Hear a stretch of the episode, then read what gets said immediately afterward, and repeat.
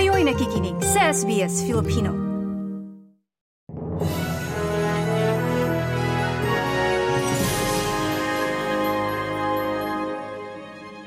Patuloy na inaalam ng Department of Foreign Affairs ang impormasyon na may mga Pilipinong binihag ang mga Hamas na lumusob sa Israel. Ayon kay Foreign Affairs Secretary Enrique Manalo, tuloy-tuloy ang ginagawa nilang pagmamonitor nananatili sa dalawa ang Filipino na kumpirmadong nasawi sa pagsalakay sa Israel. Samantala, 22 Filipino sa Israel ang humiling na mapauwi sa Pilipinas sa gitna ng kaguluhan doon. Ayon kay Migrant Workers Officer in Charge, Hans Leo Kakdak, labing siyam sa mga OFW ay mga caregiver, habang tatlo ang hotel workers. Inaayos na lamang sa ngayon ang kasunduan sa kani-kanilang employers para matiyak na walang magiging problema sa pag-uwi. Kasama sa repatriation ang labi ng dalawang Filipino na nasawi sa Israel.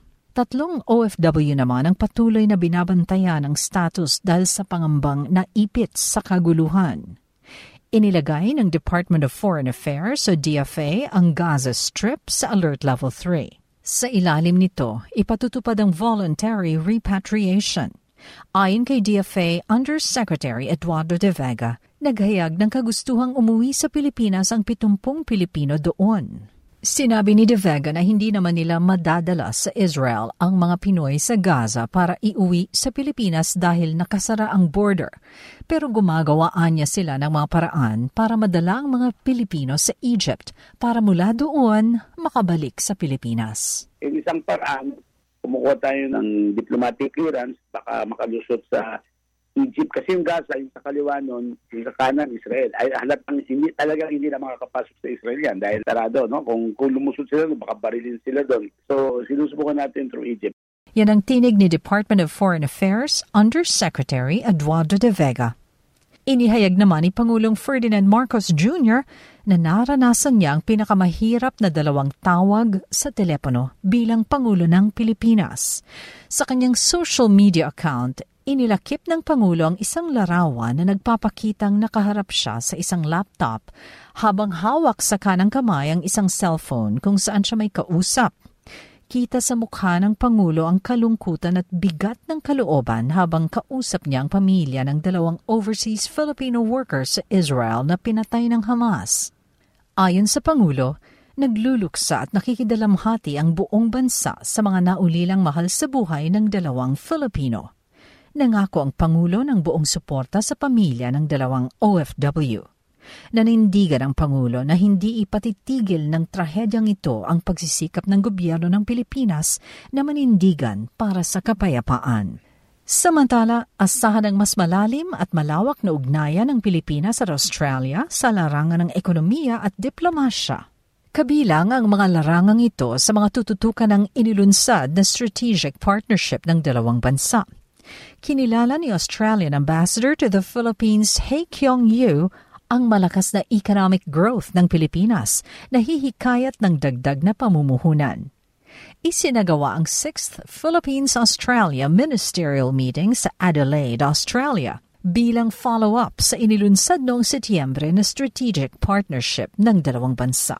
Kabilang sa mga nanguna sa pulong ay sina Foreign Affairs Secretary Enrique Manalo at Trade Secretary Alfredo Pascual sa imbitasyon ng kanilang counterparts na sina Minister for Foreign Affairs Penny Wong at Minister for Trade and Tourism Don Farrell. Pinag-usapan ang bilateral trade, investment, at economic relations, security at maritime cooperation, development, people-to-people exchanges at common regional at global issues tungo sa kapayapaan, katatagan at pag-unlad ng rehiyon. Kinumpirma ng Department of Information Communications and Technology o DICT na mayroon na silang suspect sa pag-hack sa website ng Philippine Statistics Authority o PSA. Sa pulong balitaan ng DICT, sinabing isang local amateur na hacker ang posibleng gumawa nito. Sa ngayon, sinabi ng DICT na tuloy ang kanilang investigasyon katuwang ang ibang concerned agencies ng pamahalaan. Nagsasagawa na ang PSA ng mga hakbang para matiyak ang seguridad ng kanilang system at database. Samantala, Kinumpirma ng DICT na magkaiba ang nanghak sa PhilHealth website at sa PSA. Ayon sa DICT, sophisticated ang galaw ng Medusa ransomware group na nagsagawa umano ng cyber attack sa PhilHealth habang hindi pa nila tiyak kung may kriminal na intensyon ang nanghak sa PSA website. Puna ng DICT, bagamat may mga security application ang mga ahensya ng gobyerno, lumilitaw na marami ang paso o expired na. Nag-expire yung mga licenses on cybersecurity, on firewall, or antivirus nung Abril sa PhilHealth. Mer marami ho tayong mga ganong mag expire rin itong darating na taon. Over 700 gigabytes. There are, hindi lang siya employee files, there are member files, pero we're not seeing the members database yung pangalan mo and all yung mga availments mo. Wala kami nakitang ganun. We're seeing uh, uh, fill-out numbers, uh, parang reportorial to eh.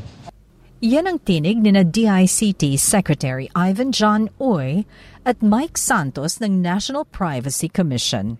Samantala, umabot na sa 3,000 ang mga tangkang panghahak o pagpasok sa sistema ng ilang ahensya ng gobyerno ngayong taon. Ayon kay DICT Undersecretary Jeffrey Day, napigilan naman ang karamihan sa mga ito at wala pang 10% ang napasok ang sistema. Sa 5,700 naman na pagtatangkang hacking noong nakaraang taon, higit 7% ang tumagos. Sa ngayon may na-monitor pa ang DICT na planong pangahak sa ilang ahensya ng gobyerno. Aminado naman ng PhilHealth na hindi na mababawi pa ang mga impormasyon o data na nakuha ng mga hacker sa kanilang mga personnel. Kinilala ang Pilipinas bilang best dive destination sa Asia-Pacific region at sa 2023 Travel Weekly Asia Readers' Choice Awards. Pinangunahan ng North Star Travel Group ang awards ceremony sa Singapore.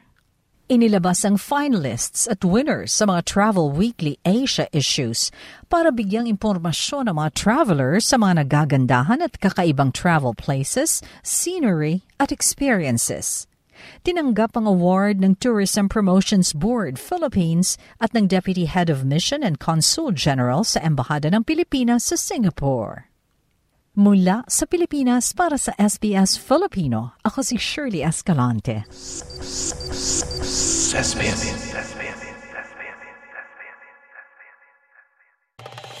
Nice yung bang makinig na iba pang kwento na tulad ito? Makinig sa Apple Podcast, Google Podcast, Spotify o sa iba pang podcast apps.